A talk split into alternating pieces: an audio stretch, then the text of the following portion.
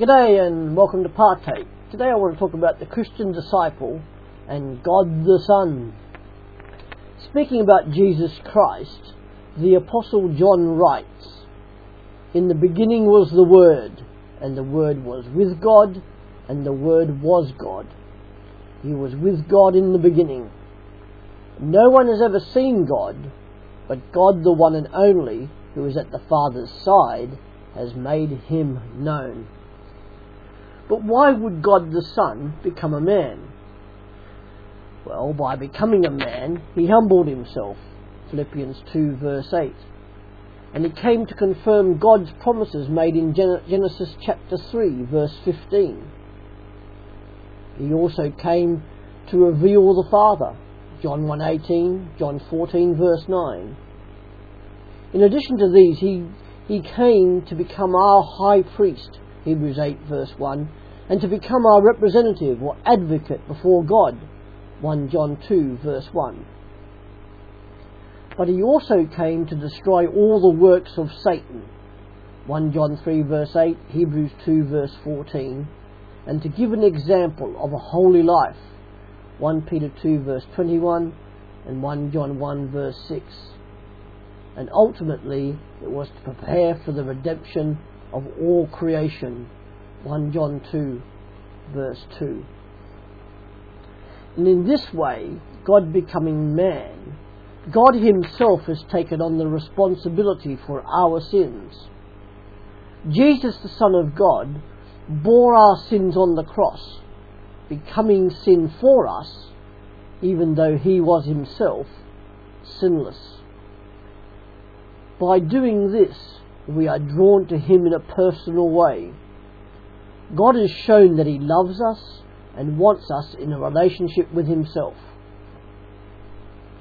Through Jesus, God has bridged the gap between the supernatural and the natural, the infinite and the finite, to show us what He is like. Jesus, as God in person, gives humanity a focal point with which to respond to. God does not compel us to love Him but invites all into a dynamic relationship with Him. If Jesus were not God, then He would be part of the problem and therefore need to be redeemed Himself. And this, to us, is an untenable proposition. Jesus, whilst being fully God, did not lose any of that divinity when he became a man. Instead of losing anything, Jesus gained humanity. And this divine and human nature unity is called a hypostatic union. And so when Jesus was the incarnate God, John 17 verse 6 says that his full glory was hidden and that he lived on the resources of his Father, John 5 verse 19 to 20 and 30, and that he emptied himself says Paul, Philippians chapter 2. And this process is called kenosis. Other views to this kenosis position is that he surrendered the relatively divine attributes, for example, omnipotence, or that he gave up all the divine attributes while he was here. But both these positions are wrong because both of them reject outright Jesus' deity he was made like us, Philippians 2 verse 7. He was God the Son, the Word. Jesus Christ became flesh. John 1 verse 4. That Jesus was fully human and explicitly called a man, John 8 verse 40, 1 Timothy 2 verse 5, is not really an issue. That he was born of a woman, Galatians 4 verse 4, so at least in a prenatal state he was nurtured and formed as any other male baby was and is. With his humanity, he exhibited normal human emotions such as love, weeping, sadness, anger, and anguish. Jesus ate and drank. He had a body and a soul. Matthew 26, verse 26 to 38. Jesus grew tired. He slept and perspired. He bled. He had the human experiences that we all have, such as temptations and hunger.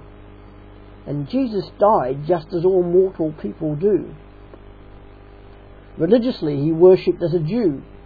He was human in every way that we are, physically, mentally, and emotionally. The only exception to this is that he was sinless. 2 Corinthians 5 verse 21, Hebrews 2 verse 26. He was the Son of God and the Son of God and did not inherit the carnal nature that all humans have. But why did Jesus need to be fully human? Firstly, so Jesus' death could appease God's anger with us, and also that, so that Jesus can empathize and pray for us. In exhibiting true and perfect humanity, Jesus gave an example for which we are to follow. And fifthly, while God is both above and beyond, the incarnation shows that he is not so far removed from us that he cannot interact with his creation. One of the church fathers, Anselm, wrote that God's salvation plan for humanity involved triumphant victory over sin, death, and the grave. However, no person could be found that was eligible or capable to do this. And so, because of this, God stepped into human history so that this victory could be achieved. This God man would be fully human so as to live every feature of humanity, including suffering and death. This God man would also need to remain fully God so as to defeat death, sin, and the grave. Jesus, being sinless, was this God man, the Son of God, consisting as he did of two complete natures, the God nature and the human nature. And how was Jesus God? Well, J- Jesus is expressly called God. John 1 1. The Word was God. John 1.14, the Word became flesh. John 1.18, the only begotten God. Thomas declared him to be my Lord and my God in chapter 20 of John, verse 28. Paul describes him as our great God and Saviour. And he goes on in Romans to say that Christ, who is God over all, and the writer of Hebrews about the Son, he says, Your throne, O God, is forever and ever. And the Apostle John in 1 John 5, verse 20, Jesus Christ, he is the true God and eternal life. And some Old Testament descriptions of God was applied to Jesus as well. Matthew 3, verse 3, Prepare ye the way of Jehovah. Jesus possessed the attributes of God. Life, John 14, verse 6.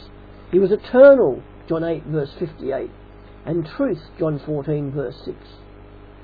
The works of God were ascribed to him, creation, Colossians 1.16. And he receives the honour and worship and glory belonging to God, as exhibited in John 20, verse 28. And Jesus had equality with God, John 10, where he says, I and the Father are one. And in his very nature he was God, Philippians 2, verse 6. And in the final book of the Bible, Revelations, he's described as the King of Kings and the Lord of Lords. He's the Alpha and the Omega, names given to God.